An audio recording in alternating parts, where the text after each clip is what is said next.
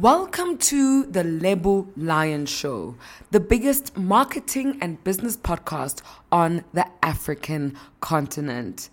This is a learning hub where we share marketing, social media, and monetization resources that entrepreneurs, professionals, and creatives need to build the lives and businesses of their dreams. We do this through masterclasses and conversations with experts and thought leaders in various industries. On this podcast, we believe that your mindset is the most powerful tool you have to succeed. Come on a journey with us.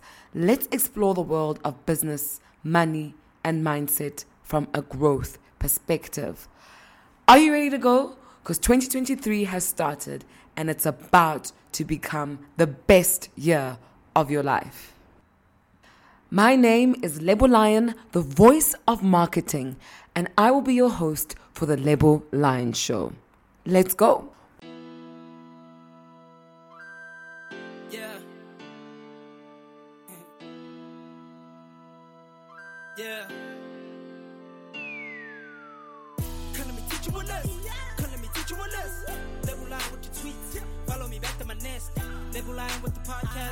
Lesson cause I got class. Lebo Lion with the impact. You be lying, that's a real fact. Come let me teach you a lesson. Come let me teach you a lesson. Lebo Lion with the tweets. Follow me back to my nest. Lebo Lion with the podcast. Teach you lesson cause I got class. Level line with the impact. You be lying, that's a real fact. Let me learn you some. Let me you some. Let me learn you some. Come here, let me learn you some. Let me learn you some. Let me learn you some. Let me learn you some. Come here, let me learn you some. Let me learn you some. Let me learn you some. Let me learn you some. Come here, let me learn you some. Let me learn you some. Let me learn you some. Let me learn you some. Come here, let me learn you some.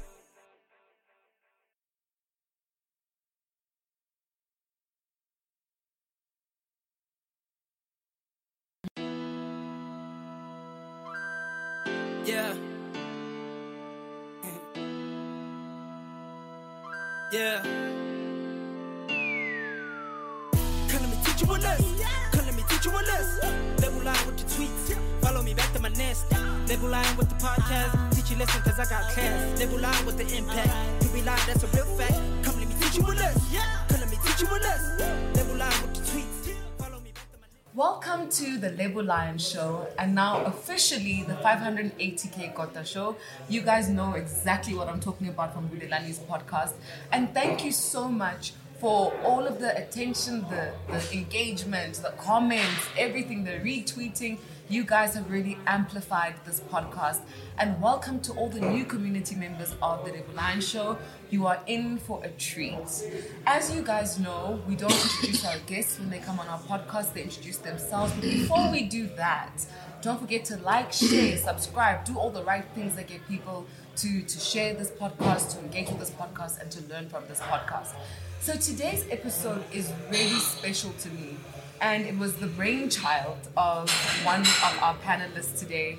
And basically, she came to me and she said, Lebo, we need to have more inclusive conversations on your podcast. I mean, I love what you're already doing, but let's include more people. Let's represent more voices. And I said, I hear you, and I want to do it the right way. It's taken me some time, but I think I found the right people to get us started with this conversation. And this is not going to be the only one. We're going to have more because I want this to be a thread in, in our podcast. So without further ado, let me let our guests introduce themselves. Anele, welcome to the show.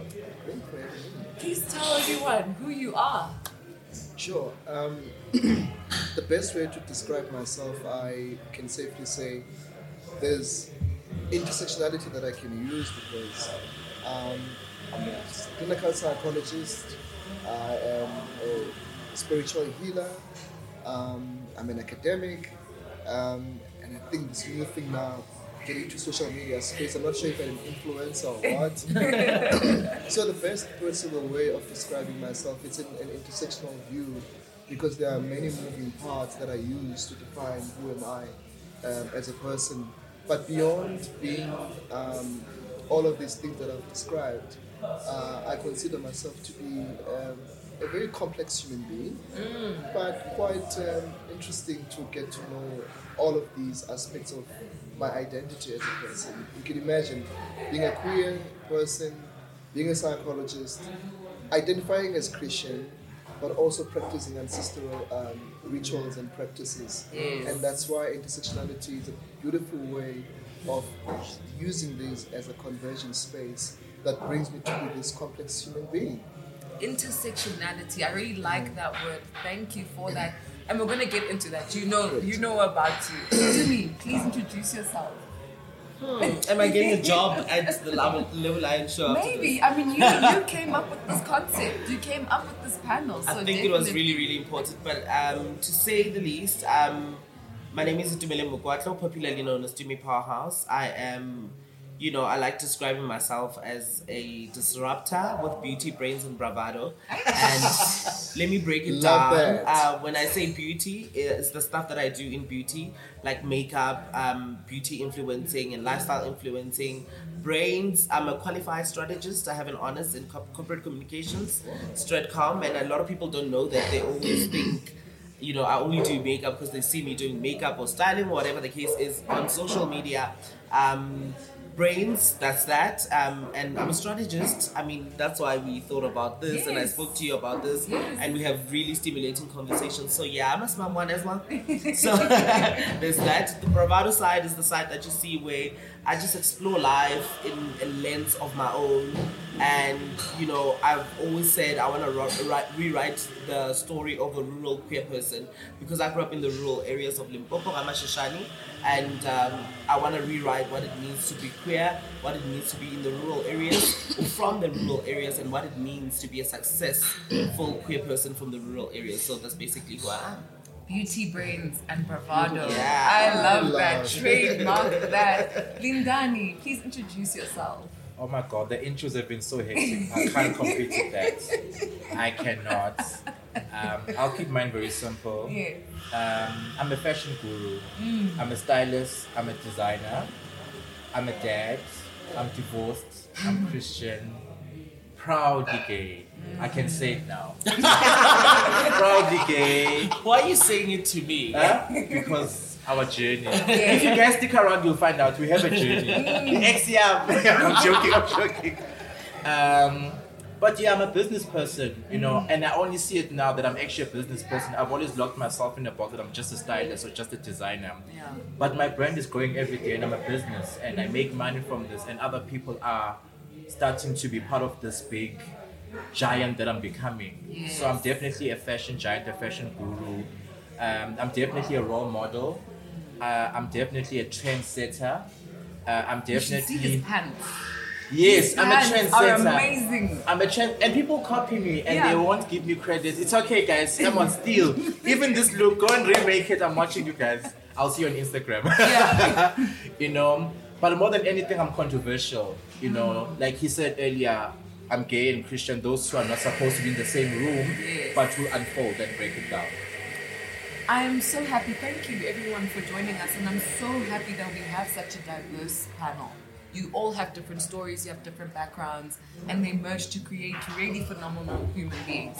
So, one of the reasons why we wanted to have this panel, guys, is because there's so much misinformation online about the queer community. And I can say, just from my own personal experience, that I thought I knew, but I don't know anything. you know, it's not enough to have gay friends or to go to Pride or, you know, whatever the case may be. You really do have to form relationships with people to understand what their lived experience is and mm. how to approach them, how to respect them, how to, you know, also allow them to live a life that has dignity, you know. So that's what this podcast is about today. And I'm hoping that anyone who's listening can listen with an open mind and understand that we are teaching each other, we are learning. So, no judgment here. We're here to learn, and I want to be corrected if I do go in the wrong direction. So, let's start with it. Before we go into our stories, can anybody on our panel describe or define or explain to us what queer means? We hear this word so often, but what is it to be queer? Yeah, I'll start from the whole queer. sorry, um, queer movement began in the U.S. and there's a strong historical academic understanding that gives us a perspective that queerness emerged as a derogative kind of word that we used um, to denote or kind of define people that identified as non-heterosexual or non-normative identities. So there's, a, there's that strong history that um, is around being queer um, and American words that have been used to describe um, gay people and that. But movements over time have begun to say, let's use this word as an umbrella term academically um, as social scientists, uh, because social scientists strive in making sure that there are normative, useful words that the community can use to identify. So now, with the movement of queer identities, there's a suggestion that to say anyone who identifies as non heterosexual can be accommodated, not even accommodated, belongs to this one body of understanding. I mean, and I will tell you, the Christian community, we believe in the Eucharist and all of those kind of things. But if you think of queer identities, it's anyone who does not subscribe to the compulsory heteronormative way that dictates that one should be this way. Now, if we then going to break it down as to what does this mean in reality when we speak of queer identity or the queer community, this is then now we speak of the LGBTIQ plus a community, which then holds space for different kinds of identities. That if, as, as a non normative person who identifies in terms of my sexual orientation, my gender identity, my gender expressions, my sexual orientation, then we can then speak of the um, lesbian community. Even within that lesbian community, there are different identities within being lesbians, Yeah. right? And I, I want to delineate away from the concept of people. All we know when we think of lesbian women is butch and femme. Yes. And some of these terminologies within the queer understanding, they are not about how we sleep, but it's about identity and embodiment and expression. Yeah. Right? Yeah. Um, if we then speak of the gay community, um, we speak of men who are physically, emotionally attracted to other men, and that's a non-normative construct. And again, within that gay community, we then have sub-identities. Yeah. And within those identities, there are queer politics, right? Now we've got, and again, I want to highlight on this thing that people being top or bottom versatile is not an identity. Yes. It's a sexual preference. It is Yes. a sexual preference. That Being Yeah. top or beyond- bottom is not an identity. It's a sexual And can preference. change, by the way. And it can can change. change, And it it can can change. change over time, Yeah. right? And again, this whole idea of understanding and, and unpacking what queerness means. And we then speak of, um, of we people who are bisexual. Um, bisexuality can be an identity, it can also be an expression, it can also be a sexual behavior. Yeah. But in the way of how people think of it, it's kind of problematized in society. Yeah. Then we speak of trans bodies. I mean, she can speak better from a lived experience and what that is. But again, within these, we need to find the right language of naming these identities because people would say you are born a female or you are born a no. Those are social concepts that then get embodied hmm. as one goes to understand who they are. And that's why we say they, them, because you can't say you were born a woman. You were born you. It's you're born you, you're born but you. you, you are assigned, Assigned, Well, a certain exactly, the word- assigned, you know, the um, assigned yeah. gender gender. at birth. If Yeah. you have a penis, you're assigned male at birth. If you have a vagina, you're assigned female at, birth- at That's- birth. You know, and people grow up like. I'm, I'm interjecting now. Yes, it's and a lot of people grow up and then you realize that actually, I'm actually a girl. You see, Dumi, and I love that you said that because I have the worst conversations with people where I hear them say, So you just get to choose. You wake up and then today you want to be a boy, tomorrow you want to be a girl. Tell us why that is such a damaging logic and please explain to people why you're not choosing per se. Um, I think let me give it context as well to say for a very long time, um, we didn't have like you know literature around well, personally, I didn't have literature around sexuality and gender identities and, you know, just the LGBTQI community. I mean, when I was younger, I remember the only, the first time I saw a lesbian woman, I was surprised. I was like, I could feel a sense of connection in terms of the fact that there are people that look like me or there are people that maybe belong to my community. And this is hindsight. It's not that I'm saying it physically. At that time, I didn't understand it, but, you know, it resonated as well. So, you become different people until you settle into who you are. You know, for a very long time, you know, um, I've identified as a gay man growing up, and you grow up and realize and get to your personal truth to say this is exactly who I am. You know? So there's no I woke up and I chose today I wanna be a girl. And I think also the influence around, you know, and I've seen it lately with you know, gay men wearing wigs, uh, you know, it's still something that we're still, you know, discussing with my friends.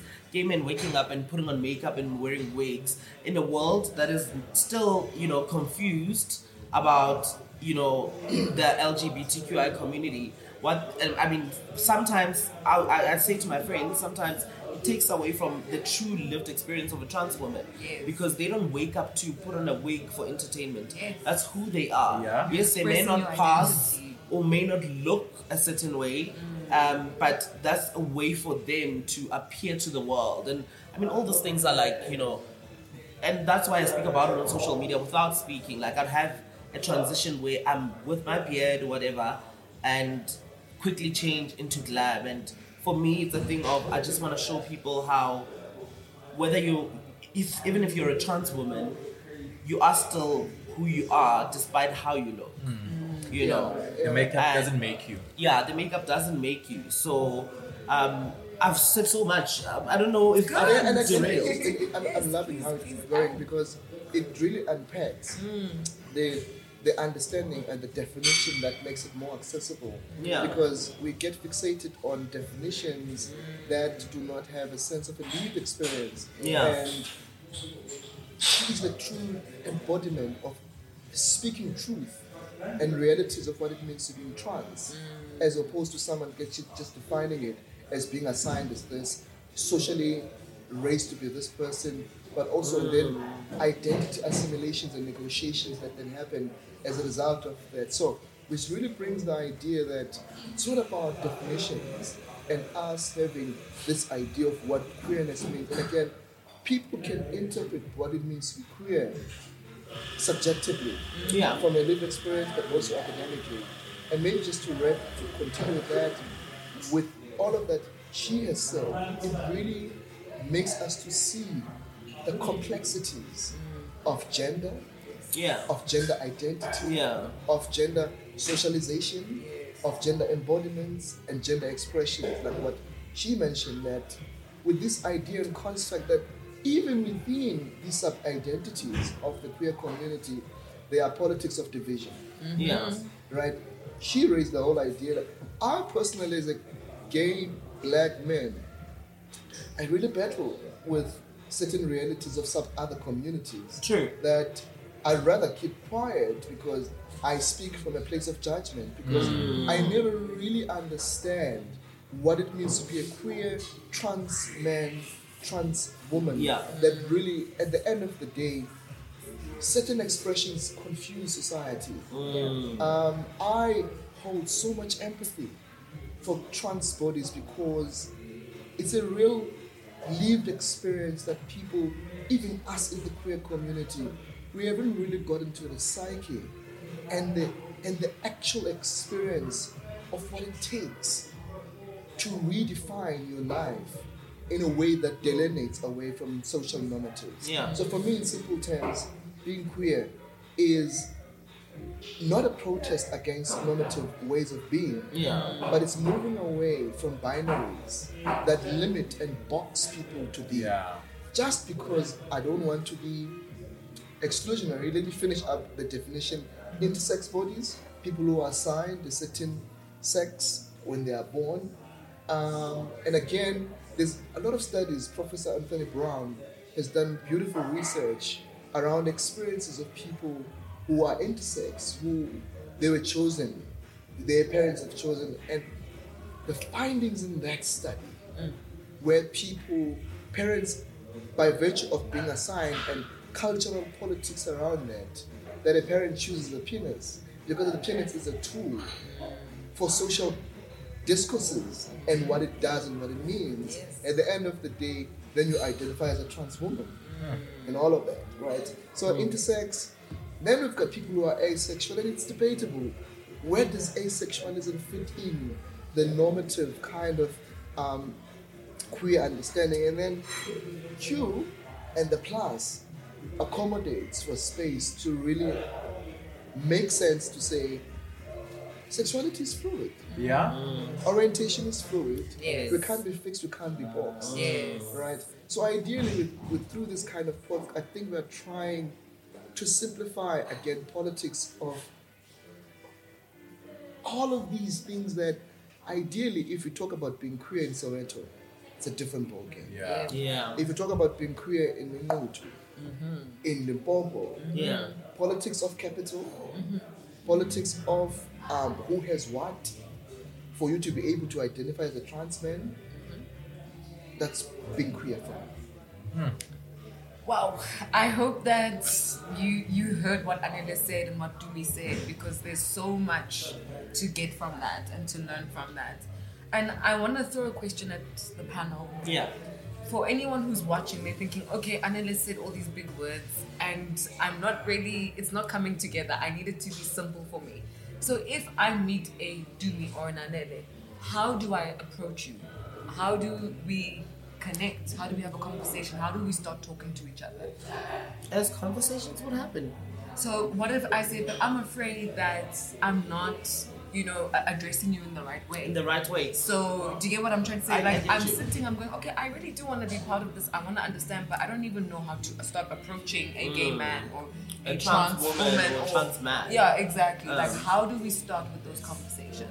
I think you know in South Africa we still have a long way to go. Um, I mean, I've worked in corporates where people from the US or other countries, the first thing when they introduce themselves, "Hi, my name is Dumi Powerhouse, and my pronouns are she and her. What are your pronouns?" Yeah. What you are know. pronouns in an African sense? Because some people are watching, they don't understand what pronouns are. What's a pronoun? Oh my Hey. God! Yo. Because our parents are we- watching we- and we- they're we- like we getting a queer, pronoun. Africanizing queerness. Yes. Yeah. Uh, as do. to actually what really looks like an African queer identity. Yeah. That yeah, I mean, I would say in an African context, um, pronouns are for respectability Yeah. and and honor and understanding Yeah. that I'm acknowledging you beyond What you I see. being this person. So it's it's like when we say Molweni or Sanibonani, I'm not only acknowledging you, but I'm acknowledging the presence of those who I'm seeing Yeah. and those who are um, who have lived before you and all of that. But I think for me it's about respectability and showing respect and acknowledgement. That's why people feel the need to really emphasize that I'm a he or a she. Because right in there, um, what has mentioned, it's certain embodiments and representations of what we do. Now, people have got a certain image of what a gay person is. Yeah. We know powerful figures Yeah. that Embody. embody the idea. Now, Tumi spoke about a cisgender man, Yeah. but I identify as gay. Right? Now, in the typical mind, if I'm dressed like this, someone sees a man, I look like a man, right? However, And as a straight man. in their mind, they Yeah. think I'm a straight man. Yeah. But I happen to identify as a cisgender man because I'm a man. Mm, yeah. Um, but my sexual orientation, I'm gay. Yeah. So which separates the gender identity from your But people don't have the sexual capital for orientation. that. You know? Yeah. What Tuna was saying, we don't have the capital to differentiate in all of that. So people still have that. If I say Lindani is gay, I'm expecting a, an effeminate, feminine kind Presenting. of Yeah. presenting. Charmy. Yeah. Yeah. What Tuna was saying now, there are feminine gay men. Which there are societal words, soft boys, champagne boys that people use Mm-hmm. to define that kind. But we don't know the fine line now. Are you trans Yes. in the closet? or is it an expression? What exactly is this about? Because anyone who has a weave would imagine that you you assume to be a trans woman. So what you're asking for is a very complex thing in reality. And then True. you've got men like Lindani who may have had a heterosexual idea in terms of how they presented themselves in the world. Mm-hmm. Now people get confused. How is Lindani gay? Yeah. And the whole he- wife. And the whole wife. he just decide to change one day and Yeah. become gay? Yeah. So yeah. these embodiments and expressions become really complex because today I may be a cisgender man, but I may feel I need a weave. True. It's that's an expression for that day. Yeah. But I may be kind of insensitive to a trans Woman, person yeah. who has done so much work psychologically and physically that for me, it, it looks like a personal choice of a day. But for mm. me, it's my everyday struggle that has been throughout my childhood that now I've got the capital, I'm able to live this. But in the way of how you're presenting and embodying yourself, it looks like a choice. Yeah. Yes. So I meet you, and the first thing I should ask you is, what are your pronouns? yeah generally what are your pronouns? And i mean even within the community um, you know and it's something that people have to personally equip themselves to know that it's just standard respect for people hmm. you know? I mean i walk into spaces and there are people who identify oh their pronouns rather are they and them. Mm-hmm. And that is why every time i walk into a space and i greet you hi Lebo how are you mm. Um, what are your pronouns Yeah. you know um, I'm so sorry, what are your pronouns? Yes. You know, for me, it's out of respect of, and I don't want to misgender you. Yeah. Um, and which, you know, other people do it for their own reasons, just to remind you that we actually think you're not what you think you are, or what, what you Yeah. really are. Yeah. You know, so it's it's a thing of, and I don't even want us to, as a community, also waste our time on people that have set their minds to misunderstand Yeah. us Yeah. you know um, if if i meet you and you make that mistake and i rectify you and we move forward Yes. that just don't repeat it then Yeah. you know how to go forward to i mean relating or Yeah. interacting with other people you know so it's kind of crazy you know um Anele is explaining it perfectly that you know sometimes it's just expression um, but i think the biggest overriding factor is the fact that we need to learn how to be respectful in terms of general human Yeah. respect Yeah. True. yeah, so yeah. you you walk in a room and you say, "Hi, my name is Itumeleng. My pronouns are she and her," and that is why we even have it on our social media sites to say she, her, Yeah. right?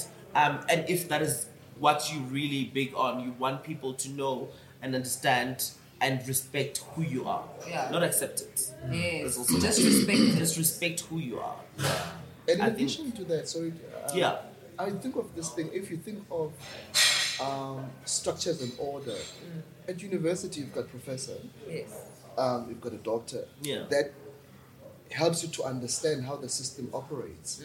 In the context of African spirituality, for someone who we respect, we're gonna say Gogo Mkhu. Right? So that's how I think of these as beyond being labels, but I'm affirming your existence in who you Yeah. are. I see In you. academic spaces, Yeah. it's what you do. Mm. Yeah. You become a professor at university. Mm-hmm. But outside that, you can still choose to be named as that person, whoever your first name is. Yeah. But it, for gender identity and gender expression and sense of being validated in the world, it's beyond just a he or a she. But it's a matter of respect, see me beyond all of these imaginations of who you imagine me to be as a person. Yes. Oh, I, lo- I love this. Thank you. okay, before we go into the Ndani story, because we this is a topic we really are talking about, I just want to quickly touch on coming out. And I don't even know if that's the right term, right? So, telling your community that this is who I am now. Um, I'm not who you thought I was. This is actually who I am, and I'd like you to see me that way for the young people who watch this podcast, and I get a lot of DMs from people who say, I want to come, I want to tell my parents, or I want to mm. tell my whoever, but I'm really afraid. I can't give them the tools to do that, you know? So mm. let's talk about that. How does someone finally do that? Announce to their community that this is who I I am. I think we must start. This is for yes, you, Yeah, Danny. I think Linda would be the perfect I think we must start on. Hold on, but before Linda speaks about it, I Yeah. think, and I'm speaking from a place of privilege. Yes. That I didn't have to do any of that, right? Ah. I didn't have to communicate, and I mean, I, I, I was raised by a mother who is in the rural areas, so we barely we barely have verbal communication about things. Oh. It's just the nods and and understanding without the talking, right? But you know, I was listening to a show the other day on radio, and someone was like, "Nobody owes you coming out." Yes. And I think it's Lindani will also explain it. But however, what it also does is that when people are not able to come out, and we spoke a lot um, of a about you know um, having the economic power.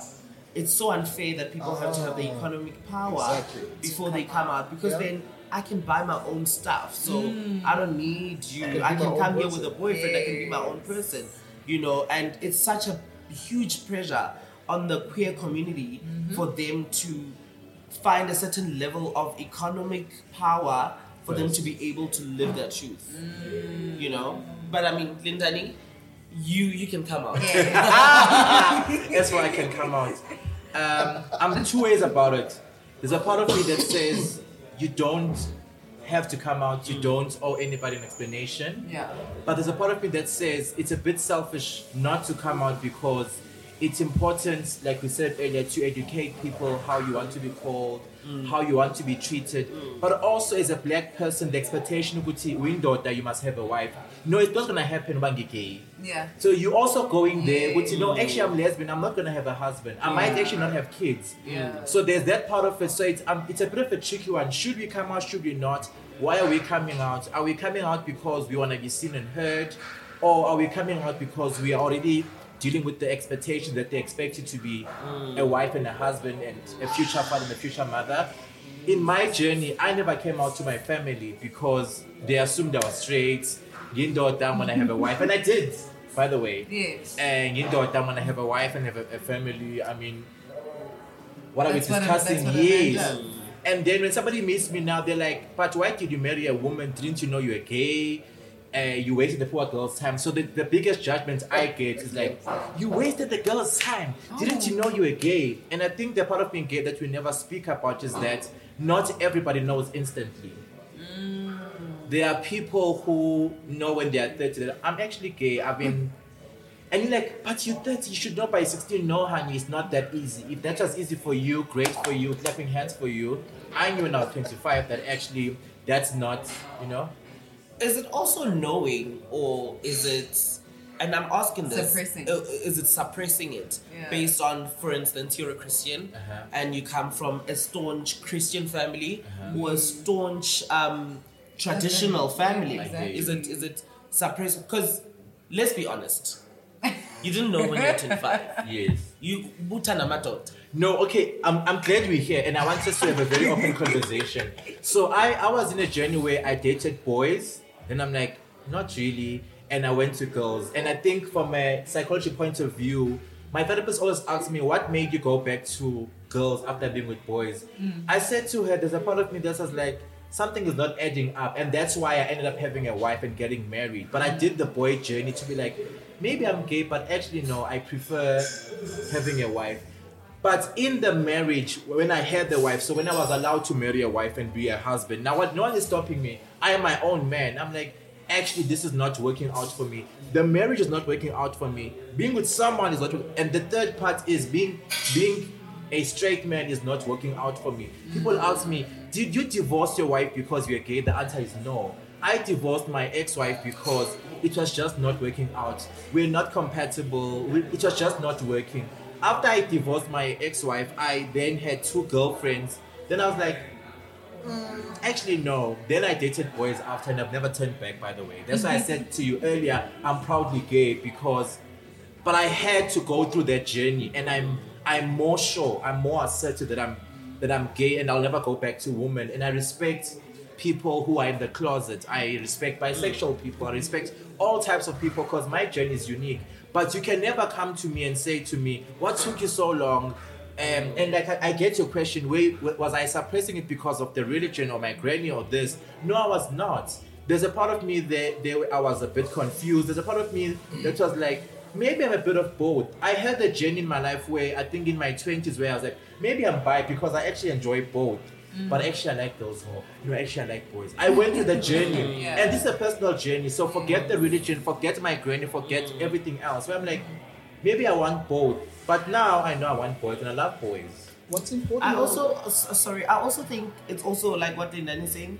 It's a very personal journey, and um, I think let's not take away sa- the safety part of you coming out. We come from different backgrounds. I might have been lucky in the fact that I had, I was able to live my life freely and be truthful to myself, but somebody else does not have Yeah. that kind of opportunity or that kind of ke tla reng, allowance Yeah. to, to, to be themselves or to live their true selves. And I think what, what, what I take out from Lindani's um, narrative is self awareness, Yeah. personal journey, and the language capital that comes out of a journey.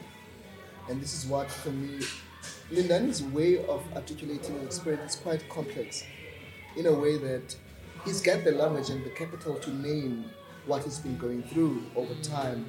And this is a classical example of what a queer person is uh, and what queerness means.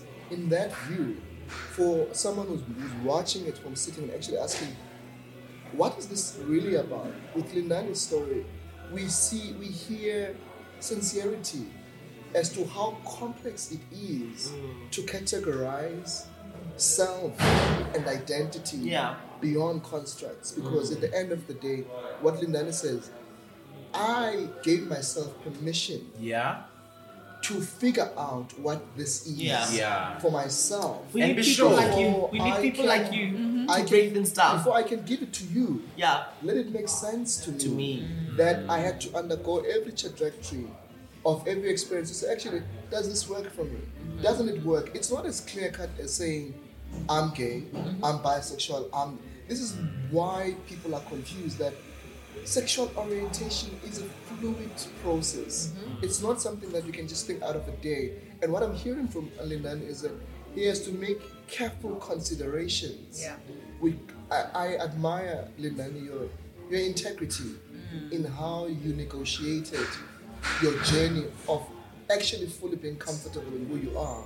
And today, you're actually saying, I have done everything I needed to do hmm. to be congruent with myself. Yeah. Yeah. There's no turning And back. everything Yeah. besides not turning back or not, at least I'm whole. Yes. I'm integrated. Yeah. Whereas a number of people who are not yet there, there's disintegration. Yes. Because there are many moving parts that have not yet consolidated psychologically for this person to have the language and the capital to say, this is who am I. It's about self. It's about about placing self. self It is. within these ideas. But It people is. are so fixated as to, ah, we're dating girls, it means we're having sex and all Yeah, of that. Yeah. I always say to people, there's no way I am not going to be turned on if I see a sexually appealing thing. I may see a woman with her butt and all of that. I'm not desiring her, but the way of how mind thinks and associate things, chances are maybe turn on. But I'm not interested in having sex with them. Yeah. That's absolutely true. I mean, even straight women can be attracted to gay men. Yeah. Because they're good looking. But Yes. It doesn't mean I'm going to sleep with him or have a relationship with him. Yeah. So there is a lot of judgment in that conversation, right? So, Where yeah, this whole thing of coming out for me is very frustrating because it it really gives privilege to heterosexuality. yes, That at the end of the day, we should worship binaries. We mm-hmm. should worship co- because it's compulsory heteronormativity that says come out. Mm-hmm. For what? exactly. For social owe you order. anything. Heterosexuality has to do with order mm. and normatives. Yes, Us, we are all seen as protesters against nature. yes. And again, Lindani will tell you he's been told he's ungodly, We're going to he's hell. Demonic, and all of that. And I always say, if God is an embodiment of who am I, it means God is gay. Yes. Yeah. Because But also- so- so- People are gonna be Also for me- No, but I, Mad. no, I'm happy with that Yes. statement. But also for me, I said to my best friend recently, and I said to her, um, if we if we say that being gay is a sin, if we say being gay is wrong, we need to question: Do we believe God even created gay people, or were gay people created by a different God? Is there a God for gay people? Because clearly, if if being if being gay is a sin, there's no way we are made by the God by this God we we are praying to. Firstly, but secondly, if we believe that gay people are going to hell. Are you telling me that God in heaven sat and said, I will create these people, but the end result is hell? That is ridiculous. And this is why I say, for me, in my view, if there's a theological construct of um, imago Dei that says we are created in the likeness and the image of God. Yes. So if anything that is of God is created by God, even the queer community embraces who God is. Yeah. And that's why I say God is gay. God lives within me as me. Yeah. So Actually- God is wherever you are. God whoever is gay. God is. Yeah, eh, whoever God is. Exactly. But also, we Christians, we also con- we say there are days we say God is spirit, then you say no, but God is a man who's sitting on a throne. Then you're like, oh, okay, which one is it? Is he is, is is he a man who's like judgmental and carrying a stick and saying you are going to hell, hmm. or is God really a spirit? Because if we say he's a spirit, then he can be anything. He can be gay. He can be straight. I have to put out a disclaimer with this conversation that nobody is trying to drag religion Yeah. in our conversation. We are having a conversation, which means we are just proposing different ways of looking at things. We're not saying one thing is right or wrong. And they must not comment on the show with, with Bible scriptures because we're not going there. please don't quote Leviticus and Deuteronomy and tell us how the Bible. No, please do not. Paul. And, and Paul, please do not. It's the people with Who's the very face. It's the people with the face that are Uh-huh. going to comment Yes. and say you, you are a sin, you are this, you are that. Yeah. And the Bible says you can't cut your hair on the sides. You Yeah. can't cut the sides. But the Bible hair. says also we can't mix fabrics. The Bible says you can't eat lobster. I mean, let's stop living, clearly. Like, Yeah. really. Yeah. You so, know, so and- let's, okay, let's sorry. talk about this. No, no, no. You can continue. So I, I so I said I said earlier off air that I'm a very liberated and a very different Christian. I'm at a point in my life where I've accepted that the Bible was not written by God. Mm. The Bible was written by human beings, but we were taught or made to believe that the Bible was written by God. I, I don't believe God sat down and wrote the Bible. I you can argue with me until you are blue. I refuse to believe that. So the human beings who say, "Hey, hey, God said this to me to tell you that you are going to hell," I don't believe that's true. I don't believe God wrote the Bible, um, and that's why the Bible is the way it is. It has no space and no room for us as queer people because if the Bible was written by God, there will be a chapter about us queer people because we exist and God made us. And I think I also just want to speak about, you know, um, I grew up going to church. Like I was a part of the worship team and whatever. And there was a point where, you know, when you're like adolescent stage, grade 10, 11, I stopped going to church for quite a long time. And now that I think about it as a smart adult who has been through life, um, I think about the fact that sometimes like like how we, both of them were saying that the society or the heteronormative society said there's black and white there's no gray area and it is those constructs in you know christianity or traditional or tra- how do i say it Katkhoa? Isintu, or- is seen to that says you can't be this you can't be that Yeah. Mm. and I had to unlearn a lot of things to be okay with who I am and who I think God wanted me to be. Mm. That's You know, consolidation.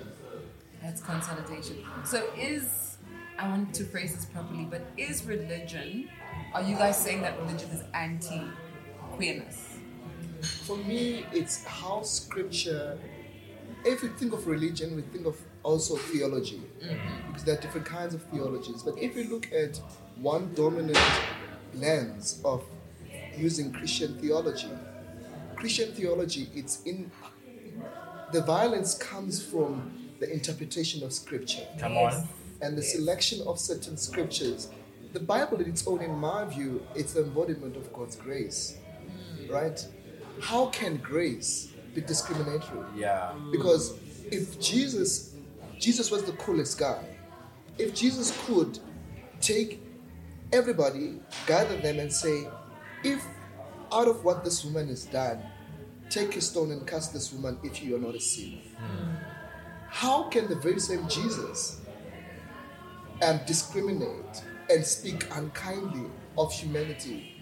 That which is of God, that which is of divine nature, how can it be sinful to God? So for me, it's in the way of how scripture has been violently used to pull out certain. Because if you look at the story of Leviticus, the Sodom and Gomorrah, the context was different in Yes, how I was it gonna go there used. actually.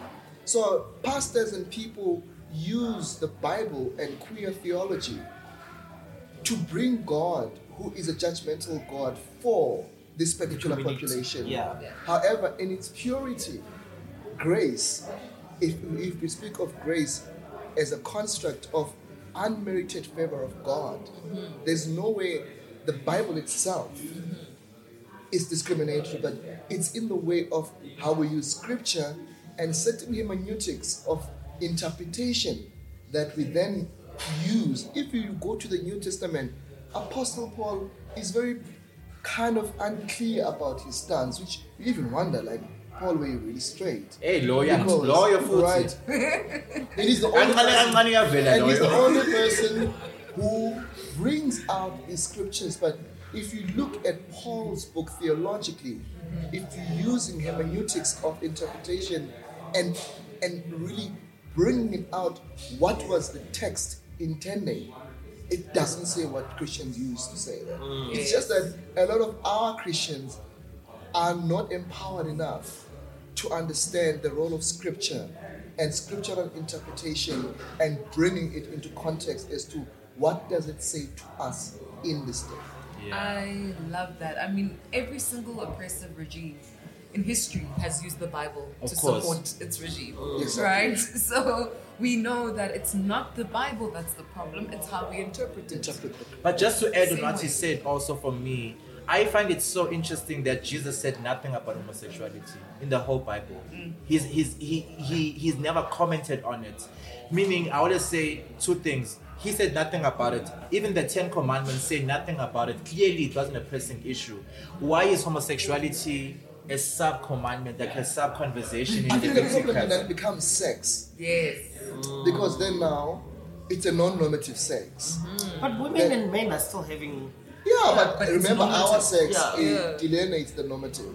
Yeah. So people do not necessarily find being gay as sinful, but find what we do, our expressions, um, as sinful, right? That if I sleep with another man, that's a sin. It det- it's detestable. That and again, Abomination. uses the abomination word when it comes. If you're using the, the book of Romans, sex for men there was used as a punishment. That's why it's it's an abomination thing. So it's theologians who have studied queer theology are really able to help us to unpack what is the issue around scripture, particularly because it's not the religion itself, Yeah. it's the use of scripture that is used as a tool and a device Mm. for exclusion. anyone who's watching this podcast, I hope that something is happening in your mind and you're going hectic. The way that Anele is describing things shows you just how educated you need to be about things to really tackle them with that kind of vigor and aggression that you so easily do on Twitter and on the comment sections of all these social media pages. It's not enough just to have an opinion. It needs to be informed. And when our opinions are not informed and they're backed by emotion and weird things, that's how we make things like the Bible oppressive. Hmm. You know, or we make churches exclusionary because we don't know what we're actually doing with our anger and our misguided misinformation. You know, so I really love that you're here, Anele. And I done an interview, but I'm just in terms of pointing out how deeply he knows. Yeah, he's, you he's- know. the- I mean, I'm learning a lot. I'm Yeah. learning a lot in terms of, you know, I mean, most of the things that you know Anele is speaking about, and it's also that's why I said earlier on that we as the community as well are constantly learning because 10 years, I mean, when I was in high school, for example, I'll give an example about high school. There was life orientation, right? And the teacher is a staunch Christian. Mm-hmm. She will skip the part that speaks about homosexuality. Yeah.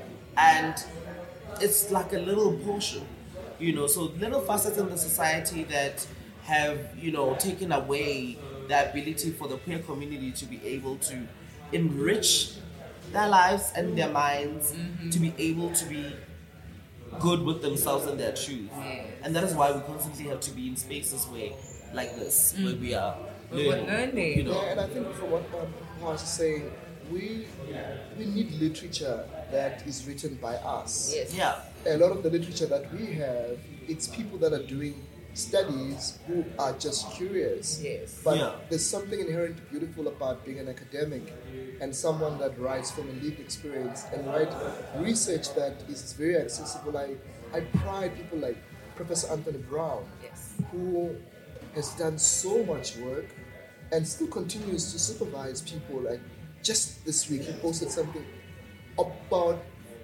three doctoral studies and more than six master students doing work on this. Yeah. Um, in my work, I've used my social media to kind of bring a different narrative of how does a black African man look like. I, I aspire for a man who is in the rural areas to have a language capital that helps him to understand. I can go to the kraal and, and have a herd, but I can still have a man. And you're bringing me to my next question, which is Is being queer un African? Come let me teach you a lesson. Hi, tribe.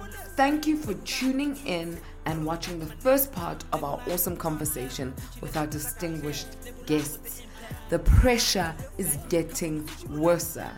Join us for part two next week where we explore queer relationships, lesser culture, and so much more. Lebo Lion with the podcast. Teach you lesson cause I got class. Lebo Lion with the impact. You be lying, that's a real fact. Come let me teach you a lesson. Come let me teach you a lesson. Lebo Lion with the tweets. Follow me back to my.